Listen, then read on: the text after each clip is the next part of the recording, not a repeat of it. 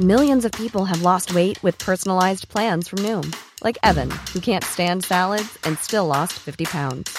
Salads, generally, for most people, are the easy button, right? For me, that wasn't an option. I never really was a salad guy. That's just not who I am. But Noom worked for me.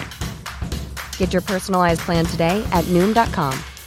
Real Noom user compensated to provide their story. In four weeks, the typical Noom user can expect to lose one to two pounds per week. Individual results may vary. Hoy es un honor para mí poder moderar esta tertulia, eh, una tertulia en la que vamos a ver cómo la situación económica actual eh, afecta al mercado de la vivienda, pero sobre todo qué soluciones podemos encontrar a esto. Y voy a pedir a los tertulianos que ahora presentaré que se mojen.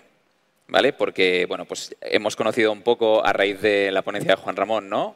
Eh, cuál es el estado actual y qué es lo que está sucediendo, pero vamos a ir un poco mucho más en detalle, vamos a ir aterrizando, bajando todos los conceptos y os voy a pedir, por favor, que juguemos un poco a la bola de cristal, aunque sé que es muy complejo, pero que os mojéis en algunos aspectos que consideramos que todos los que estamos aquí son importantes y nos afectan, pues tanto en el mercado inmobiliario como sobre todo en las actividades de, de inversión en este caso. ¿De acuerdo? Entonces, bueno, Juan Ramón, Creo que no necesitas ningún tipo de presentación, es un honor tenerte aquí. Juan Ramón pues es economista, escritor, docente, emprendedor también, recientemente, bueno, recientemente no, pero eh, es también licenciado en Derecho eh, y Economía por la Universidad de Valencia y también es máster y doctor en Economía por la Universidad Rey Juan Carlos de Madrid. Un placer tenerte, tenerte aquí. Muchísimas gracias. Y José Muñoz, a ti sí que te tengo que presentar porque aquí no te conoce nadie. Eh, se ha colado, ¿no? Se ha colado. José Muñoz eh, es inversor inmobiliario con muchísima experiencia, estamos hablando ya de décadas de experiencia y además lidera pues, la que es la comunidad de inversión inmobiliaria, yo creo, líder en España. Así que muchísimas gracias por estar hoy con, con nosotros. Y voy a empezar con una pregunta. Hemos hablado, Juan Ramón, para ti, de las subidas de los tipos de interés, de, la, de esta subida tan abrupta, ¿no? la más abrupta de la historia probablemente, que hemos eh, sufrido en, en Europa. ¿Hemos sufrido realmente los efectos, sobre todo de la velocidad, no tanto del nivel en los que están los tipos de interés, los efectos de esa velocidad, de esa subida, porque se hablaba mucho, había campanas de recesión, lo, hemos, lo hemos comentado antes un poco también, pero la estamos sorteando, ¿no? En España todavía no hay ni recesión técnica ni hay nada, ¿no? ¿Llegará la recesión? A ver, yo esperaría que sí, o sea, no que desee que llegue, sino que mi expectativa es que, es que sí tiene que llegar. Em, básicamente porque eh, la subida de tipos de interés eh, es una subida tan potente que afecta necesariamente a, como decíamos antes, a los bienes de tipo más duradero, tanto de consumo como de inversión. De hecho, estamos viendo que la actividad manufacturera, los bienes pues, electrodomésticos, automóviles, que son bienes que típicamente se compran una parte de, su eh, producción a crédito, esta actividad sí ya se está resintiendo.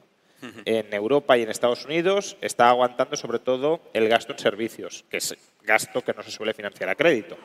Pero claro, después de la contracción de la actividad manufacturera, lo, siguiente es que se contraigan los ingresos de los que participan en esas actividades manufactureras y eso también restrinja el gasto en servicios y veamos ahí una cierta contracción de actividad. Eh, es verdad que no lo estamos viendo del todo, pero en parte, al menos en Estados Unidos, por lo que os comentaba antes, porque el déficit público se está volviendo a disparar. Es decir, estamos eh, en déficits públicos que si los anualizáramos estarían en torno al 7-8%. Claro, es que es un déficit público gigantesco. Eh, y eso pues, contrarresta cualquier tendencia recesionaria que nos podamos enfrentar. Pero al final, supongo que el déficit público comenzará a remitir en algún momento, tipos de interés altos y déficit público no, no tan estimulante, sí que veremos, un, creo yo, un cierto estancamiento de la actividad. Claro, hablábamos de esas subidas eh, de los tipos, con lo cual pues, eh, se espera pues, una bajada de la demanda, pero sigue sin haber oferta, ¿no? José, eh, tú tienes sobre todo el termómetro de las inmobiliarias. ¿Hay oferta? O sea, ¿qué, qué te cuentan exactamente? Pues En estos momentos en los que estamos, la oferta es escasa. Hay que entender que el mercado inmobiliario funciona por zonas. Hay zonas, sobre todo grandes capitales de, provincia, y yo, pues fruto de mis inversiones y las, eh, las, que compartimos de toda la comunidad, pues soy consciente de en qué punto está cada sitio. Cada lugar tiene un punto distinto, pero hay algo en común. Capitales de provincia, Madrid, Barcelona, Valencia, es, eh, es notorio, es público que ahora mismo la oferta se ha reducido mucho, muchísimo y pues hace muy poco, en julio de este año, estuve, por ejemplo, en una inmobiliaria en, Valencia y me decía el chico que ahí estaba que de, normal, independientemente de los pisos que ellos vendiesen al mes, tenían como unas 300 y pico viviendas a la venta. En estos momentos tenían 80. Ahora mismo la sensación, como digo, va por zonas, pero es que la oferta es limitada. Te hago, entonces ahora me permites hacer el ping-pong, el partido de tenis aquí un poco. Claro, si no hay oferta, eh, está bajando la demanda, pero si sigue sin, haber oferta, ¿bajarán los precios realmente, Juan Ramón, o no? Bueno, eso es un poco lo que comentaba antes, ¿no? Eh, la subida de tipos de interés en bienes tan duraderos de consumo y de producción como es la vivienda afecta a ambos lados del mercado, afecta a la oferta y afecta a la demanda.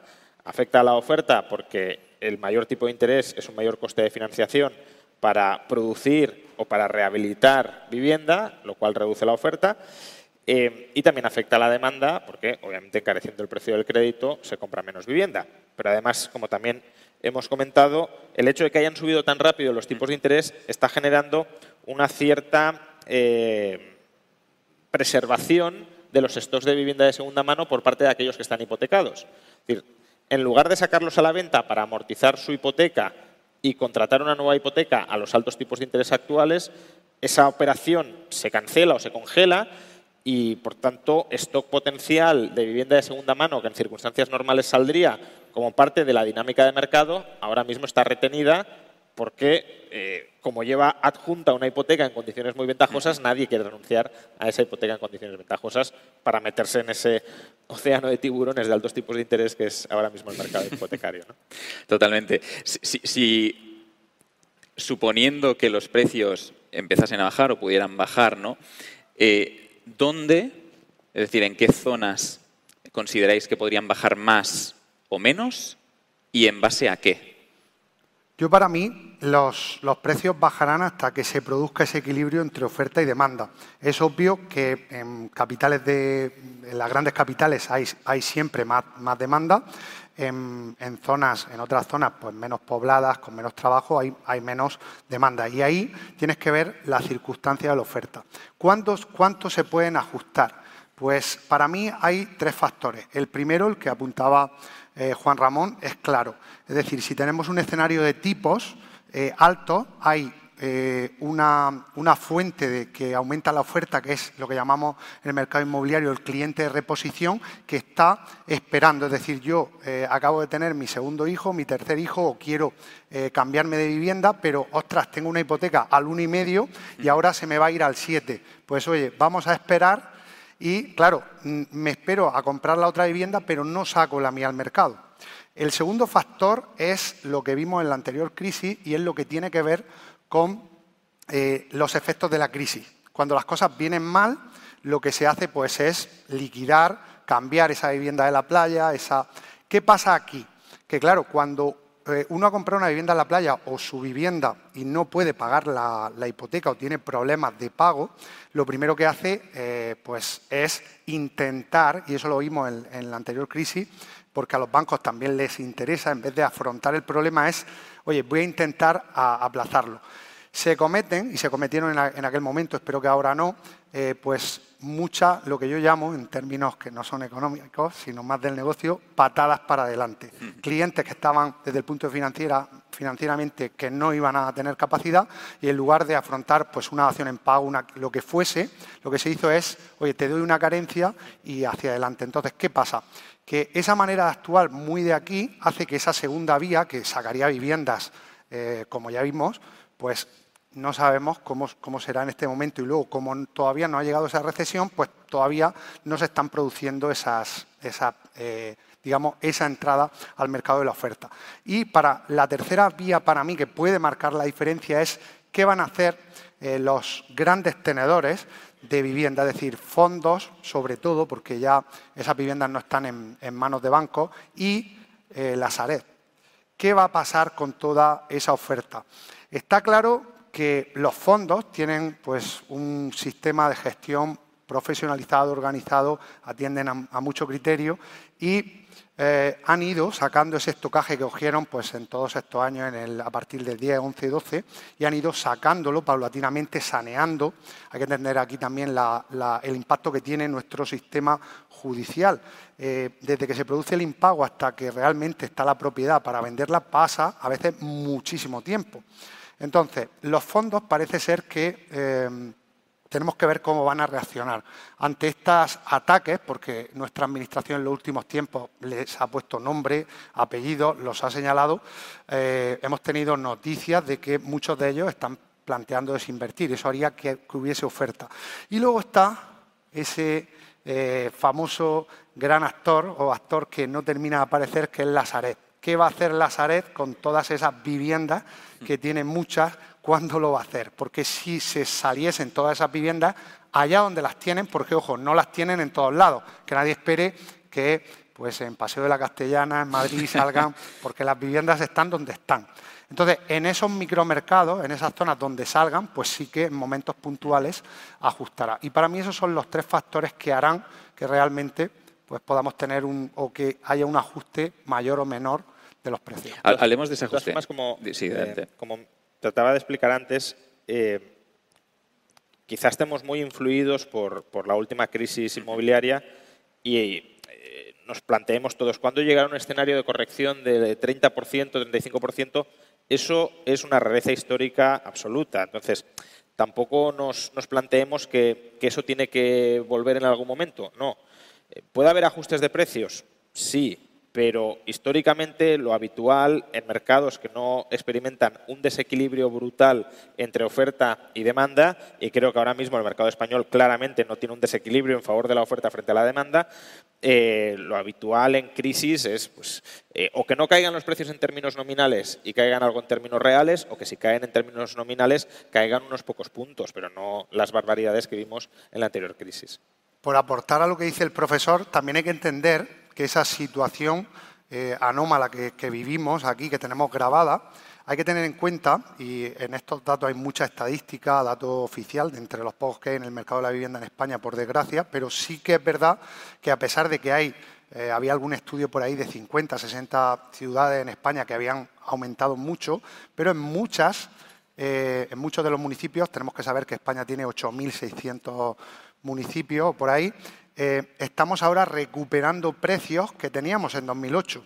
Ojo porque no solo mm. eh, eso fue anómalo, sino que los precios que tenemos ahora, teniendo en cuenta todo, todos estos años, inflación y demás, volvemos a tener en algunos sitios precios de hace... Y recuperación nominal, claro, pero real con toda la inflación ni siquiera. ¿no? Entonces, claro, es que ese desequilibrio fue tan grande que no esperemos que se vuelva a repetir y no estemos como esperando a invertir pensando en, bueno, yo cuando caiga un 30% compro. ¿no? Ahí compro.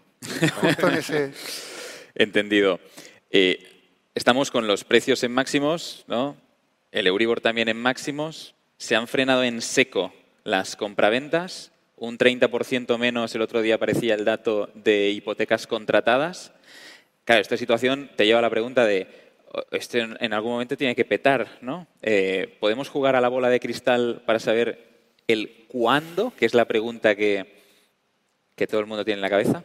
Bueno, está un poco relacionado con lo que mencionaba antes, ¿no? Eh, a ver, eh, claro que hay menos operaciones, pero si el vendedor tampoco tiene ninguna prisa en vender, o al contrario, prefiere no vender porque quiere quedarse con, con su hipoteca, o no hay un aumento significativo de la oferta de nueva vivienda porque eh, se terminan de liquidar las promociones existentes y no se reanuda el ímpetu promotor, precisamente también en este contexto de altos tipos de interés, pues no tienen por qué ajustarse los precios. Al final, los precios de la vivienda, y recojo una pregunta interesante que se ha hecho antes, guardan una cierta relación con, con el precio del alquiler. Entonces, el precio del alquiler es lo que te marca, spot, digámoslo así, la escasez de habitación o de habitaje que hay en un determinado mercado local de la vivienda. Entonces, si el precio del alquiler no baja, y creo que prevemos que no va a bajar, eh, pues esto es como en bolsa. Eh, el, precio del alquiler te da algo así como el beneficio por acción en bolsa, métele un PER, un múltiplo de 15 o de 20, en el mercado inmobiliario es algo más alto, y tendrás más o menos el valor fundamental de la vivienda. Entonces, eh, si no hay un proceso de liquidación forzada de vivienda, no tiene por qué desviarse a la baja sustancialmente el precio de mercado del valor fundamental, aunque no haya operaciones. Las pocas que haya se realizarán a precios cercanos al valor fundamental y, ya está. Y si se tienen que realizar por debajo y no hay necesidad de vender, pues no se realizarán operaciones porque nadie querrá mal vender si no tiene necesidad. Y, y por encima, pues obviamente en este contexto complicado, pues tampoco. Yo quiero aportar, aclarar primero que el hecho de que se bajen las hipotecas, evidentemente va en relación con las compraventas, pero también tenemos que tener en cuenta el indicador de que en los últimos años cada vez se compra más de contado. Es decir, van relacionados, pero operaciones sigue habiendo. Para mí, eh, la clave es qué va a pasar con la oferta. Esas tres variables que decía antes. Hay que estar más atento a si se activan esos eh, pues, impulsores de oferta y ahí es donde se producirá ese cambio. Y evidentemente tenemos que entender que la inversión en vivienda, la compra de vivienda es un producto de necesidad y que a pesar de que se tiene una parte de, económica, de apoyo, de tipo, la persona que hoy está en, en Valencia, en Madrid, en Galicia, tiene que comprar una vivienda, pues ¿qué hace? Va como aportaba Juan Ramón, ¿qué me cuesta esa vivienda en alquiler? ¿Qué pasa? La situación que estamos viviendo, que ahora entraremos en el mercado del alquiler, hace que haya poca oferta y mala. Independiente que el tipo esté en el 3, en el 5, en el 7, lo que las personas van a ver es de manera objetiva. Es decir, si este piso me cuesta mil, mil euros en alquiler y no lo tengo y tengo la necesidad porque la vida va pasando y yo necesito una vivienda, pues voy a valorar la opción de compra. Y en la compra ahí miraré no tanto el tipo de interés, sino la cuota. Entonces, en función de los precios, porque no son los mismos en los puntos de España, habrá zonas, eh, pues por ejemplo, eh, la zona, muchas zonas de Andalucía, muchas ciudades pues, que están por debajo de 50.000 habitantes, donde el precio medio está en los 100, 100 y algunos mil euros, donde las cuotas, a pesar de que el tipo sea alto, pues son asumibles por las familias, porque estás en los 600 euros de hipoteca, en los 400, 500, 800, y va a haber personas que, aunque financieramente digas, es que no tiene sentido que compre, pues van a comprar porque necesitan esa, esa vivienda, ¿no? Entonces, eh, tenemos que estar atentos, en resumen, a cuándo se va a producir la entrada de oferta y qué está pasando en mi micromercado en ese momento. ¿Qué está pasando? En, o sea, ¿se están produciendo compraventas o no? Porque a lo mejor es un buen negocio para las familias en donde yo estoy comprar viviendas y pagar tipos del 5%. O porque donde yo estoy, las viviendas que yo estoy mirando, porque dentro de cada micromercado no todo funciona igual, la gente compra de contado por, remarcar este punto, ¿no? porque a veces asociamos operaciones o volumen de operaciones con, evolución de los precios, pero no tienen por qué ir de la mano. En, bolsa, una acción que tenga poco volumen no tiene por qué ser una acción que se desplome de precio o que tenga una tendencia a la baja. Y al contrario, una acción puede tener mucho volumen y el precio caer. ¿no? Al final es una cuestión de estimación de cuánto vale eso. Y mientras eh, vivir en España sea caro porque haya un desequilibrio entre oferta y demanda, pues será caro vía compraventa o vía, o vía alquiler. Si, no se construye y no se puede acceder al crédito, pues habrá menos operaciones, pero eso no significa que las operaciones que haya se tengan que realizar a, precios de, derribo. Correcto. hablemos de eso, hablemos de, los riesgos ahora mismo a la hora de invertir. ¿no? Eh, ¿Qué riesgos veis en el contexto actual si yo estoy pues, enfrentándome a una inversión inmobiliaria? ¿Empiezo yo? Sí. Yo aquí hay que diferenciar. Si yo estoy comprando una vivienda para mí o estoy comprando una vivienda con, la, eh, con la, visión de, invertir. Son dos cosas distintas. También hay que tener en cuenta que nunca se puede comprar en el momento más bajo, que es altamente improbable, por lo que hay que poner el foco en, en otras cuestiones. Evidentemente, si en estos momentos tú compras con el, pues, eh, directamente viviendas finalistas que llamamos, es decir, las que están en portales, que están pues, eh, directamente para entrar, es posible que esos precios se ajusten. Eh, ¿Cuánto? Pues va a depender de estas variables. La cuestión es, ¿tiene sentido para ti? Yo creo que esa es la, clave. Si yo estoy buscando una vivienda he visto la vivienda que quiero para mí, que no es cualquier vivienda, sino que es la que me gusta, oye, si el año que viene vale un 10% menos, es buena operación hacerla ahora mismo, porque es posible que en cinco años pues valga un 10% más de lo que me ha costado. ¿Realmente tiene sentido? Si eh, lo vemos desde el punto de vista del inversor, ahí cambia la cosa, porque ahí la cuestión, ahí ya vamos más a la parte de números. Si inviertes como invertimos nosotros, que no compramos viviendas que realmente están en el mercado, sino que compramos las viviendas que no están, esas viviendas que tienen anomalías, problemas, pues que hay que reformar, que están ocupadas, que, en fin. Pues si compras con ese enfoque, realmente, evidentemente, estamos en, tiempos donde hay incertidumbre, pero también tenemos que recordar que esos son los tiempos donde más margen hay. Tú ahora en este momento es más fácil que te acepte un fondo una, oferta porque han bajado las compraventas. Si tú compras teniendo en cuenta esa anomalía, pues con descuentos por encima del precio que estamos viendo ahora mismo de un 30, de un 40%, que son pues, los costes operativos. Recordemos que cuando uno compra una vivienda se pagan impuestos, que eh, tú reformas, valor en la vivienda, inviertes dinero y luego pues tienes un margen, evidentemente, como, como toda actividad. Claro, si tú compras con ese, con, con ese enfoque, si tú eres capaz de poner el foco ahí, pues hay evidentemente riesgo, como en toda inversión, pero digamos que pues es, siempre eh, buen momento. Sí, hombre, riesgos obviamente siempre, siempre hay en todo, ¿no? Pero eh, yo creo que aquí el riesgo sobre todo de, compraventa con mentalidad inversora es un riesgo más quizá de, operativa, si son compras muy apalancadas en este contexto de tipos de interés altos, pues desde luego se está asumiendo un riesgo eh, importante si no se consigue rentabilizar rápidamente esa, esa operación. Hay una posible exposición a tener que malvender ese activo eh, por, carga excesiva de deuda. Y si uno compra eh, apalancadamente o no, pero si uno compra para alquilar, pues claramente el riesgo más importante que hay hoy sería regulatorio. No, sabes qué, te puede pasar con esa vivienda ya no el año que viene, sino en los próximos 5 o 10 años, eh, porque no hay estabilidad regulatoria y además los cambios regulatorios parece que son progresivamente a peor congelar alquileres, eh, restringir el, tiempo durante el ampliar forzosamente, vamos, restringir el tiempo durante el cual tú puedes disponer o durante el cual el, inquilino tiene que disponer de la vivienda, etcétera. Es decir, reducir la autonomía del propietario a la hora de formalizar contratos y, por tanto, eh, te controlan precios te controlan condiciones, pues, se puede convertir en un activo en ciertas condiciones tóxico. Ahora os preguntaré sobre regulación si os vierais en la tesitura, ahora, ¿compraríais, esperaríais o venderíais?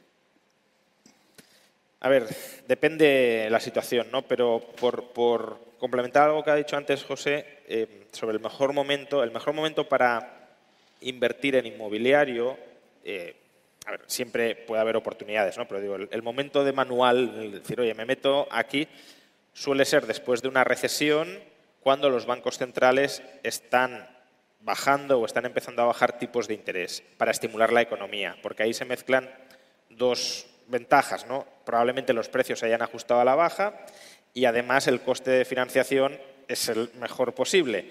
Eh, claro, suele ser un momento en el que hay mucho paro, en el que puede haber habido descapitalizaciones personales, eh, pérdidas de, activos, liquidaciones de activos, eh, concursos, etcétera, y por tanto muy poca gente en ese contexto tiene la liquidez o la capacidad de endeudarse para hacer operaciones importantes. Pero si uno la tiene, ese suele ser el mejor momento coyuntural para hacerlas. Si hablamos para mí de vender, eh, este es el mejor momento para vender y es mejor que el mes que viene o de aquí a tres meses. Eso está claro porque esta incertidumbre pues a pesar de que el mercado aguanta, pues mm, yo lo llevo diciendo ya un año y yo cuando, las cosas que tenía que vender, hace ya un tiempo que hice algún vídeo, dije, es el momento de vender porque sí que vemos un punto de inflexión. Para comprar, si yo estoy comprando la vivienda para mí, yo lo que digo es, oye, ¿tiene sentido para mí? y No hay que ser economista. Vamos a ver, ¿yo qué gano? ¿Qué puedo pagar? No quiero ganarlo todo. Voy a ver con el banco, ¿me dan tipo fijo? ¿A cuánto? ¿Lo puedo pagar? Oye, cógelo y si tiene sentido entra, porque a lo largo de esos 10, 15, 20 años que tú puedes tener una vivienda para ti, eh, tenemos que tener en cuenta que la situación va a hacer que el impacto que tiene tu ingreso, la cuota de hipoteca, el tiempo va a hacer que cada vez sea mayor. Si ahora mismo coges una hipoteca que aunque te digan que es, ostras, qué disparate, que no, pero si tú ahora mismo estás cogiendo una hipoteca que puedes pagar y que además, eh, eh, pongo una cifra, pago mil euros al mes, pero es que las viviendas en alquiler están en 800, en 900, en 1200. Si tiene eso sentido para ti, eh, adelante, porque es posible que además esa vivienda que te gusta, que tiene las vistas que quieres, que está en el sitio que quieres, no esté de aquí a un, año o un año y medio. Si hablamos de comprar para invertir, claramente, si compras con este enfoque del, problema, va a ser siempre buen momento. ¿Por qué? Porque en momentos donde, em, en momentos donde es difícil o cuesta más vender, suele ser más fácil comprar tienes posibilidad de conseguir más margen. En momentos como el que venimos ahora, que es muy fácil vender, de hecho, demasiado fácil, de entre las pues, eh, más de 200 operaciones en real que se están haciendo en España dentro de nuestra comunidad, por daros ese dato, los compañeros van compartiendo pues, desde el inicio hasta el final. Y hay gente que dice, he vendido en un día, he vendido en cinco, he vendido en siete días. Eso no era lo habitual. Claro. Eso, cuando eh, yo empecé en esas primeras operaciones, el año 2011-2012, 2012-2013, que era el momento que económicamente era el más interesante, el que apuntaba eh, Juan Ramón, era muy interesante porque estábamos en ese, eh, en ese momento donde realmente había tipos muy, muy bajos y había, pues también había unas compraventas más bajas. Ahí comprábamos mejor y vendíamos pues 60, 90, 120 hasta 3, 4, 5 meses. En los últimos tiempos cuesta más comprar porque hay más personas y es más fácil vender objetivo a la hora de comprar, para mí claramente, si es con el prisma inversor, el que eh, tengas ese enfoque en la anomalía, en el problema y que tengas un margen de, entrada que te dé esa, seguridad. ¿Hay alguna modalidad de, inversión en específico que se beneficie de la situación actual? ¿Comprar, aportar valor, vender? ¿O comprar y alquiler tradicional? Claramente porque con el, ahora hablaremos seguramente del mercado del alquiler, con, lo que ha pasado, con lo que está pasando con el mercado del alquiler, con esa incertidumbre, ya sabemos que el, dinero, pues eh, me gusta esa frase de que el dinero no ataca, eh, sino que se defiende. Es decir, mm. tú pones unas condiciones y, pues, ¿qué pasa? Que de momento pues hay una retracción. Está claro que en momentos como este, yo lo estoy viviendo especialmente, es más fácil comprar. Yo estoy comprando y es más fácil Sobre todo a fondos en este momento, por ejemplo, ante los continuos ataques, ellos están en un plan de, desinversión, también tienen menos compraventas por lo que, porque lo que ellos llaman el retail, es decir, esa parte de su negocio donde le venden al cliente minorista que quiere comprar una vivienda para vivir, está bajando. Hi, I'm Daniel, founder of Pretty Litter. Did you know cats tend to hide symptoms of sickness and pain? I learned this the hard way after losing my cat, Gingy. So I created Pretty Litter, a health monitoring litter that helps detect early signs of illness by changing colors, saving you money and potentially your cat's life. Pretty Litter is veterinarian developed, and it's the easiest way to keep tabs on your fur baby's health right at home. Go to prettylitter.com and use code ACAST for 20% off your first order and a free cat toy. Terms and conditions apply. See site for details. Life is full of what ifs, some awesome, like what if AI could fold your laundry? And some, well, less awesome, like what if you have unexpected medical costs? United Healthcare can help get you covered with Health Protector Guard fixed indemnity insurance plans. They supplement your primary plan to help you manage out of pocket costs. No deductibles, no enrollment periods, and especially no more what ifs. Visit uh1.com to find the Health Protector Guard plan for you. Hiring for your small business? If you're not looking for professionals on LinkedIn, you're looking in the wrong place. That's like looking for your car keys in a fish tank. LinkedIn helps you hire professionals you can't find anywhere else, even those who aren't actively searching for a new job but might be open to the perfect role. In a given month, over 70% of LinkedIn users don't even visit other leading job sites. So start looking in the right place. With LinkedIn, you can hire professionals like a professional. Post your free job on linkedin.com slash people today.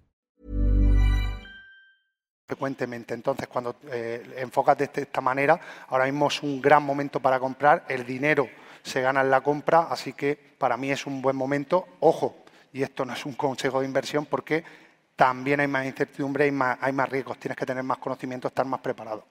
Hablabas de alquileres, hablábamos antes de regulación, Juan Ramón. Eh, nueva ley de la vivienda.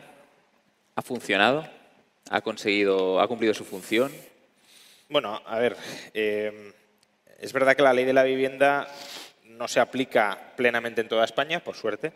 Eh, por tanto, también juzgarla en función de lo que sucede ahora mismo, pues es un juicio incompleto porque hay partes que no, se pueden aplicar, como digo, por suerte. Porque el objetivo de la ley de la vivienda básicamente es matar la rentabilidad del alquiler absolutamente. Es decir, en aquellos mercados que estén más tensionados de precios, eh, congelar de manera indefinida el alquiler hasta que suponga pues, una fracción menor de, los ingresos personales de los individuos. Y, para eso, pues lo que se hace es no permitir que aumente el precio o incluso forzando a que se reduzca vinculando con, vinculándolo con ciertos índices. Claro, si la solución a un desequilibrio entre oferta y demanda que se manifiesta con subidas de precios para estimular la oferta y para desincentivar la demanda menos relevante, eh, o sea, imaginad que una persona vive en una zona tensionada en un piso de 100 metros cuadrados o 150 metros cuadrados, ella, eh, solo una persona. Y porque consiguió unas condiciones de alquiler muy ventajosas o porque la ley le beneficia y, le permite esas condiciones ventajosas. Claro, lo lógico sería que esa persona dijera, oye, yo no necesito un piso tan grande, si suben mucho los precios me busco algo más pequeño. Pero si tú no permites que suban los precios, estás asignando viviendas a gente que realmente no la necesita en esas condiciones. Por tanto, desincentivas el aumento de la oferta y incentivas una retención ineficiente de la demanda. Por tanto, consolidas la escasez.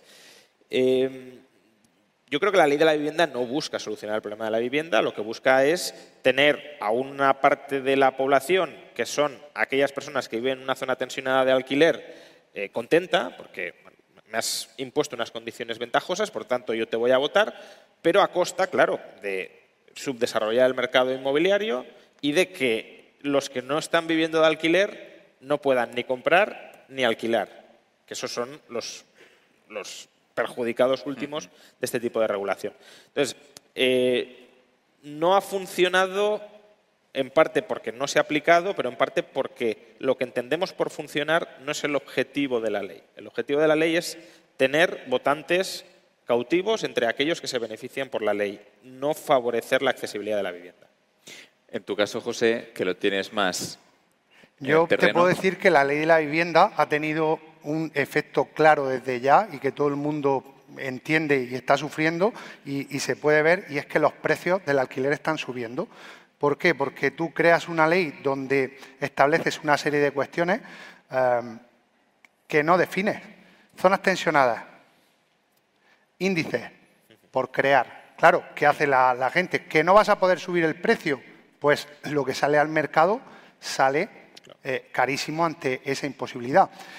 Mm, Juan Ramón decía, oye, habría que incentivar a la oferta. Creas una ley en la que claramente, esta es mi opinión como gran tenedor, atacas a la, oferta. Los que tienen que poner viviendas en el mercado, tú directamente los atacas. Hay un informe muy interesante del Banco de España del año 2019, se publicó en 2020, donde analiza eh, los escenarios regulatorios en otros países de, Europa y la conclusión, yo la compartí en un, en un vídeo de YouTube porque me parece mm, pues que tiene todo el sentido del mundo, yo lo entiendo así, es clara y es que ante estas posiciones lo que pasa es que eh, queda en el mercado del alquiler pues, las viviendas de peor calidad, se genera pues, un, mercado negro eh, en consecuencia y, a la larga pues, generas esta, esta precariedad. Pero claro, por el camino yo creo que la clave es, lo que ha dicho el profesor, es que has conseguido tu objetivo y es claramente decirle a, una parte de la población que les, les ha subido el ánimo, aunque realmente están viendo que esto no funciona. Claro, la cuestión es cuando los resultados no lleguen, ¿qué van a hacer?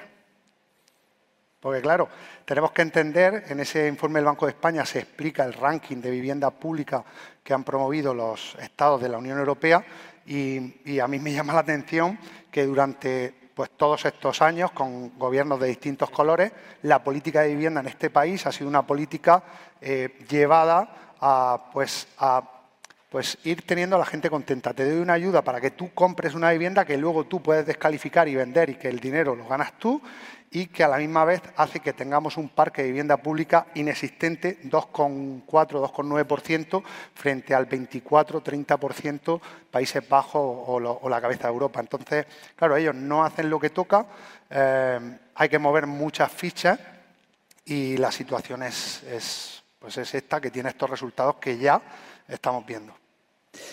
Hablabas de algo súper interesante, que son, bueno, pues a nivel internacional otros modelos. ¿Hay algún modelo, Juan Ramón, internacional respecto al mercado inmobiliario que pueda ser referencia? Bueno, en general los que tienden a incrementar o facilitar el incremento y la renovación de la oferta. ¿no? Eh, Australia, por ejemplo, o, o Japón, que es menos conocido, pero Japón a pesar del burbujón inmobiliario que tuvieron a principios de los 90, tiene una política de vivienda, es verdad que muy vinculada a, las peculiaridades de la isla, ¿no? la necesidad de ir renovando los edificios continuamente para pues, mejorarlos frente al riesgo de terremoto, pero imprime un dinamismo en el mercado inmobiliario que em, suministra mucha oferta continuamente en el mercado y controla los precios. O en Estados Unidos, porque también el mercado del alquiler siempre es local, pero claro, especialmente en un país como Estados Unidos, marcadamente local. En Texas, por ejemplo, también hay mucha libertad a la hora de construir y también podemos encontrar pues, eh, viviendas gigantescas y baratísimas. Es verdad que Estados Unidos es un país distinto, con muchísima menos densidad que, que España, pero, pero creo que ese enfoque de permitir el aumento de la oferta para saciar el aumento de la demanda es el correcto. Ayer hablábamos justo de también comentando el tema de la regulación, hablábamos, por ejemplo, de pues, esta nueva, digamos, pretensión, intención que tienen de regular el habitacional en España. En concreto, pues el co-living y el co-housing. ¿no? Sin entrar en los detalles de la normativa, ¿qué os suscita, qué opinión os suscita la intención de meter mano en estos mercados? ¿Es algo positivo? ¿Es algo negativo? ¿Es algo que puede ser positivo y negativo a la vez?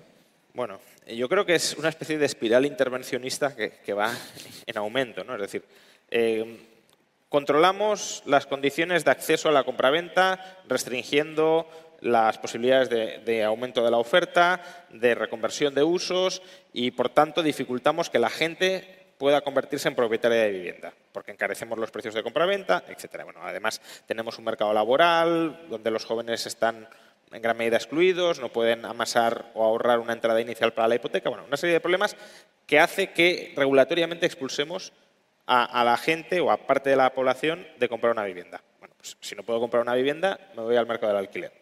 Vale, eh, tienes una política de alquiler, de nuevo, obscenamente intervencionista, que termina generando un desequilibrio entre oferta y demanda que eh, provoca alzas del precio del alquiler. Bueno, pues ya no puedo acceder al alquiler. ¿Qué me queda? Compartir habitación. Pues bien, ya nos vamos a cargar también este mercado para que la gente no pueda salir de casa, básicamente. Creo que es la, tendencia que hemos, que hemos ido siguiendo. Y siempre sin ponerle. Yo creo que hay que poner unas normas básicas, eh, porque, claro, toda esa, toda esa política errónea hacen que cada vez haya más precariedad.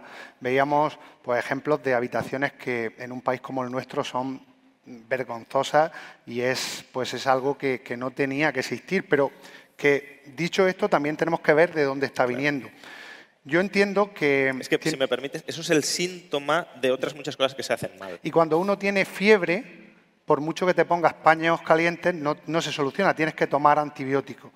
Yo soy mm, yo sí que, eh, con respecto a este del habitacional, que es algo nuevo, sí que entiendo que de la misma manera que hay un código técnico que legisla pues, el tamaño de las viviendas, ventilación, iluminación, sí que tiene que haber algo claro, que dicho sea de paso, eh, en España pues tenemos un código técnico, pero luego cada eh, comunidad aplica de una manera y a pesar de ser parecido, pues la vivienda mínima en Madrid está en tantos metros, en Murcia en los no sé cuántos, en, en, Barcelona. Entonces sí que creo que tiene sentido que haya como unas normas claras de una habitación tiene que tener como mínimo estos metros, tiene que tener una ventana, tiene que tener iluminación, tiene que ser de estas características, si no, no es habitable, tiene que haber tantos baños. Yo creo que esas reglas sí que se tienen que definir.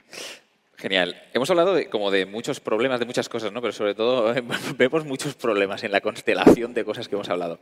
Vamos a hablar de soluciones. ¿vale? Eh, hablabas de aumentar la oferta, Juan Ramón. ¿Qué tendría que pasar en España para que aumentase la oferta?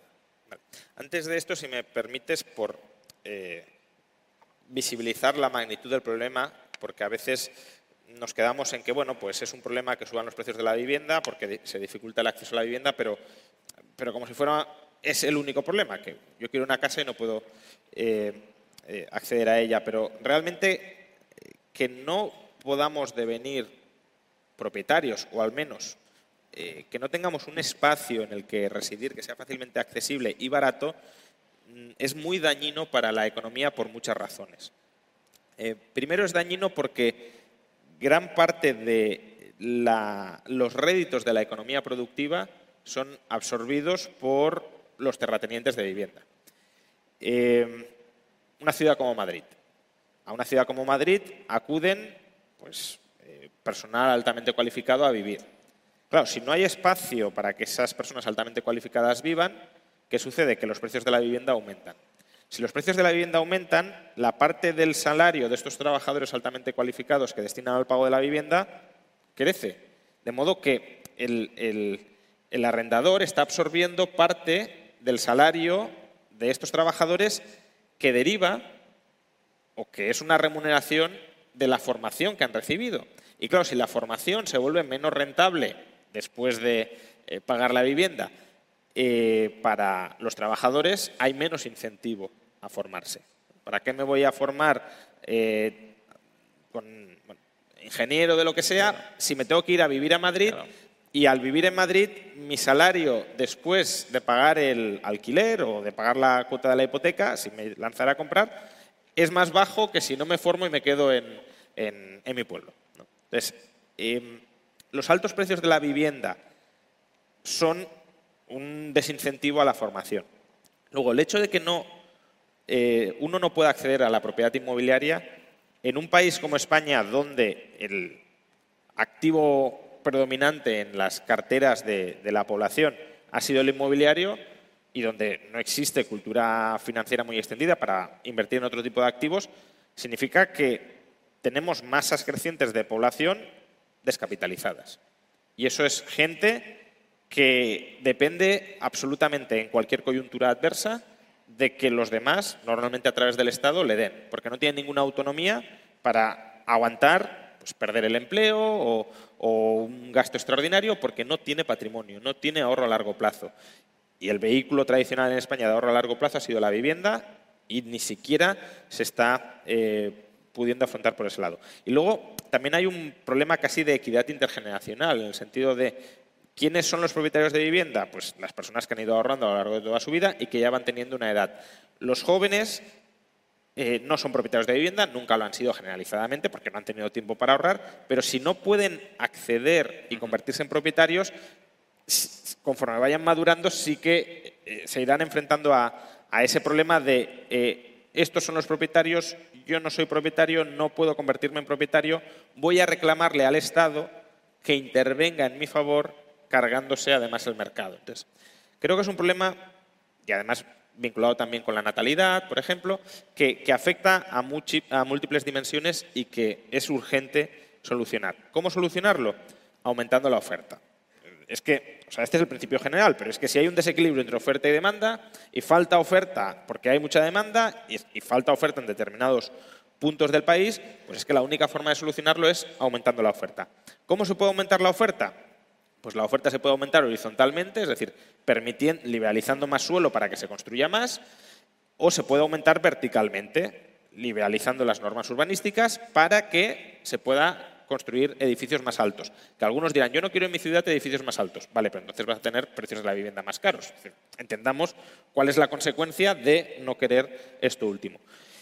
Y luego también posibilitar que eh, edificios ya construidos y que tienen asignados otros usos, por ejemplo locales comerciales, se reconviertan en, en viviendas si es más rentable la vivienda que la actividad comercial. José, desde el punto de vista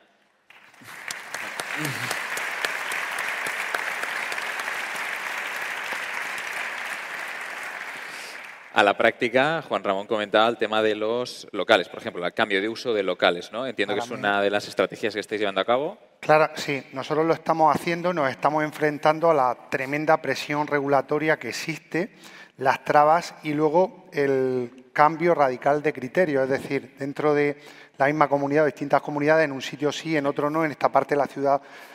Eh, yo creo que hay que aumentar la oferta y hay distintas formas, pero una forma rápida de hacerla, ah, pues la que surge siempre, oye, construir nuevas viviendas, pero claro, la construcción de nuevas viviendas implica inversiones grandes, implica muchos factores e implica dos, tres años a que eso llegue. No, eh, no se escuchan desde ninguna de las eh, pues, actores políticos, fuerzas políticas que hay en este país, soluciones que tengan una implicación más barata eh, y con resultados más cercanos en el tiempo. Para mí, por ejemplo, los locales que con, bueno, con los cambios que estamos teniendo en la, en la sociedad de consumo, no es nuevo que pues en cualquier punto de España tú ves que hay locales que no llevan un año cerrado, que llevan ya años cerrados y que no va a haber ahí un comercio. Entonces hay que establecer unas normas, evidentemente, pero unas normas claras, unánimes, de, dónde se puede transformar ese, local. Y que, por ejemplo, que un detalle que eh, hace que muchas transformaciones donde se puede no se lleven a la práctica, que es la salida de humo, pues que se, le dé una solución. En Madrid, en Murcia, por ejemplo, se permite pues un tipo de campana que no necesitas una salida a la, terraza. Al final es facilitar, cumpliendo normativa, que realmente estos locales que están vacíos pues se puedan poner en el mercado. Esa sería la, primera, convertir locales en viviendas es una manera rápida de, de tener viviendas. Si además incentivamos estas operaciones, pues ¿cómo? Aquí siempre en España viene la idea de la ayuda, cuando realmente es mucho más sencillo, no hace falta dotar de fondos. Tú puedes hacer cosas tan sencillas como, oye, cuando tú compras una vivienda para ti, pues pagas unos, impuestos. ¿Por qué no quitas esos impuestos o reduces esos impuestos a los que vayan a poner viviendas en el mercado? ¿Por qué no dices, señores, señoras, los que vayan a poner viviendas en el mercado que no paguen ITP? Tenemos que tener en cuenta que este impuesto está en torno, en, muchas comunidades, al 10%, o sea, es que son 10.000 euros que, que van ahí. También se pueden establecer cosas que ya se están haciendo en algunas comunidades, por ejemplo, Madrid, Barcelona, Andalucía, donde hay un tipo reducido para el que compra una vivienda y la vende en un periodo determinado. Y hay gente que enseguida, como hablan de oída, que es lo que pasa, se echan las manos a la cabeza y dicen, claro, vamos a ver, si yo le, el tipo es el 10 en Barcelona, una persona paga el 3 si vende en tres años y otro paga el 10, estoy recaudando un 10 más 3, 13. Claro, si esa persona no vende en tres años, le voy a cobrar el 10 con intereses. Por tanto, aquí ganan, ganan todos. Yo creo que ese tipo de medidas fiscales eh, pues, aplicadas a que movilizar a, pues, a la cantidad, lo, hemos visto en los últimos años, que gran parte de las compraventas las generan personas como las que están aquí, personas de las que forman parte de nuestra comunidad, personas que son eh, pequeños inversores, ahorradores que han visto en la vivienda pues una vía de complementar su salario, de crear un patrimonio, de generar seguridad, tranquilidad para ahora y para, para el futuro. Esa sería para mí la segunda vía y por dar una tercera, que es fundamental, es dotar a la justicia por fin de medios para cumplir la ley, porque la ley existe, la ley funciona, lo que pasa es que como no hay medios, tarda muchísimo tiempo en, que se, haga esa justicia y se genera una sensación que es conocida por todos de que no hay un respeto de la propiedad, de que no te van a pagar. Si realmente hubiera una seguridad jurídica eh, y, evidentemente eh, alguien que pues, no cobra recupere su vivienda y en un país como este, que hay vivienda pública, que hay servicios sociales, pues hubiera una vía para esa persona que evidentemente no podemos dejar en un país como este por el camino y que habrá que darle un, programa que no es vivienda gratuita. Aquí se ha entendido un alquiler social como algo para toda la vida. ¿vale? No es eso, eh, porque no es sostenible y porque no se puede, pero si esa eh, seguridad jurídica, que, insisto, no hay que hacer nuevas leyes, es que, insisto, están ya creadas. Lo que hay que hacer es dotar de medios a, la justicia en España, que como vemos no los tiene porque cualquiera, y adelanto algo que quizás para algunos no es conocido, a ti te dejan de pagar, la ley funciona, el tema está en que un procedimiento se va 6, 8, 10, en el mejor de los casos. Y en la misma población te cae en un juzgado distinto, en vez de en el 1 te cae en el 4 y se te va dos años. Total. Las huelgas que tenemos en este momento principalmente van en, van en esa línea. Entonces, con estas tres vías para mí, es decir, locales que están sin uso facilitar con una normativa la que tenga que ser, pero clara y implantada en el país, con eh, esa seguridad jurídica y con incentivos a los que tienen que poner la vivienda en los últimos años, ningún, ningún gobierno ha sido capaz de poner un, parque de vivienda pública. Pero es que no nos olvidemos, la vivienda pública como tal no funciona. Somos incapaces de llegar, de que ningún Estado ponga las viviendas que hacen falta. Necesitamos que el sector privado, y más en España, aprovechemos lo que tenemos, no lo que no tenemos, somos un país donde el eh, particular, el pequeño ahorrador, eh, ha visto en su casa, en su familia, en su entorno, que comprar una vivienda y poner el alquiler es un buen negocio. Aprovechemos eso, démosle la seguridad que necesitan para que esas personas sigan, como se ha hecho hasta ahora, y, ampliándolo, porque hacen falta muchas más viviendas, poniendo vivienda en el mercado. Buenísimo.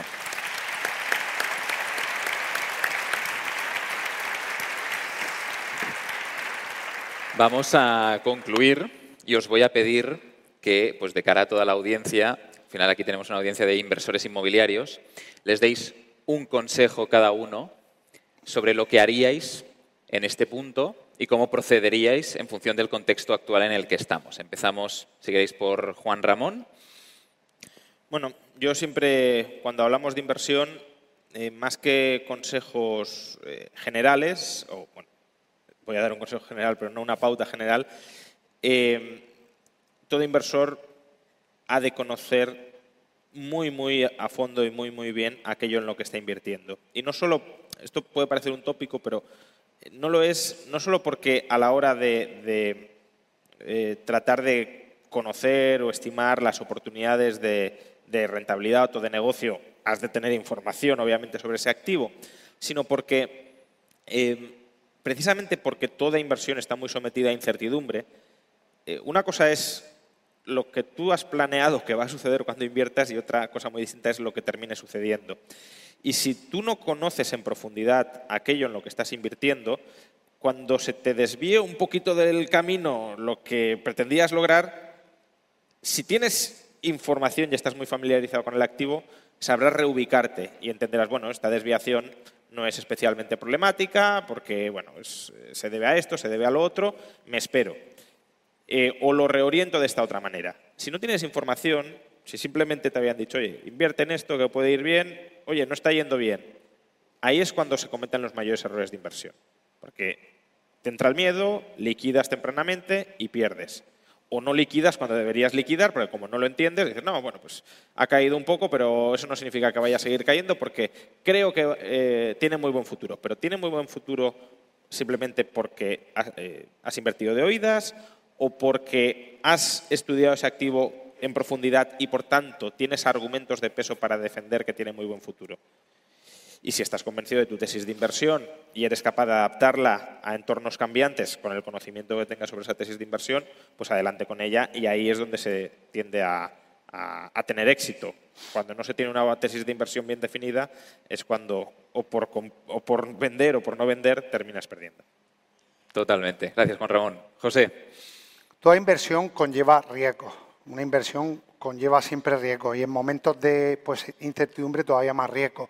Eso hace que alguien que se plantea una inversión pues necesariamente siente miedo. Y yo siempre digo que el conocimiento es el antídoto del miedo. En el momento que tú tienes el conocimiento necesario, tú mismo eh, entiendes que ha llegado el momento de dar ese paso. Hay personas que lo dan antes, hay personas que lo dan después, pero la clave es poner el foco en, como estamos haciendo ahora, en, escuchar, en informarte y luego en tener esa, pues, eh, en, conocer, como decía Juan Ramón, eh, ese activo en profundidad, en entender ese mercado. A partir de ahí, pues tienes que Mm, tomar la decisión sabiendo que la primera operación o las primeras operaciones son en las que más se aprende y en las que menos se gana, sabiendo y dando por hecho que vas a cometer errores, pero entendiendo que pues, en el futuro, pues como todo, eh, lo, aprovecharás y lo tendrás.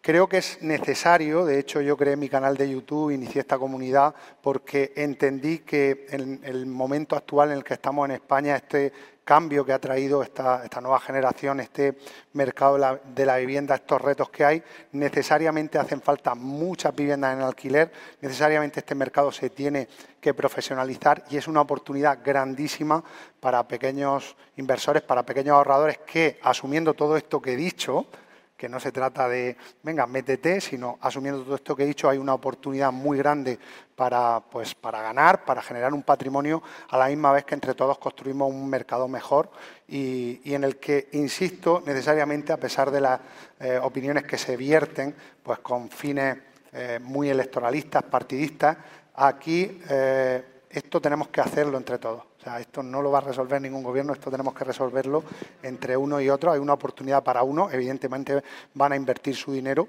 y la consecuencia será de que generen un patrimonio a la misma vez que ponen viviendas en el mercado, generan esa oferta que hará que tengamos un mercado estable, sin subida de precios y en las que hoy, cuando cualquier persona piense en su futuro, pues eh, elija una carrera en base de lo que esa persona puede aportar a la sociedad, en base a lo que los premios que pueda obtener de su esfuerzo y que el hecho de tener que mudarse a Madrid, a Barcelona, pues no suponga vivir peor de lo que vives en, en donde estés.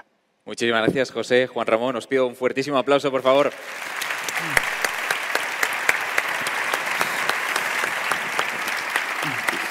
Bueno,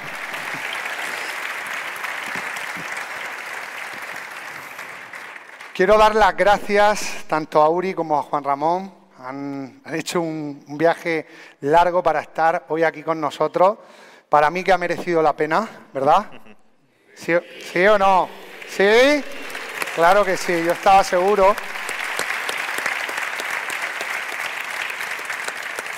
Pues eso, daros las gracias y, deciros que, para nosotros ha sido muy importante teneros aquí con nosotros. Como he dicho, ah, tenemos muchos retos por delante, oportunidades y hay que contar con los mejores y sin lugar a duda vosotros formáis parte de eso. Así que gracias de nuevo por estar aquí. Muchísimas gracias. gracias. Un aplauso para ellos. Even when we're on a budget, we still deserve nice things. Quince is a place to scoop up stunning high-end goods for 50 to 80% less than similar brands. They have buttery soft cashmere sweaters starting at $50, luxurious Italian leather bags, and so much more. Plus, Quince only works with factories that use safe, ethical, and responsible manufacturing. Get the high-end goods you'll love without the high price tag with Quince. Go to quince.com/style for free shipping and 365-day returns.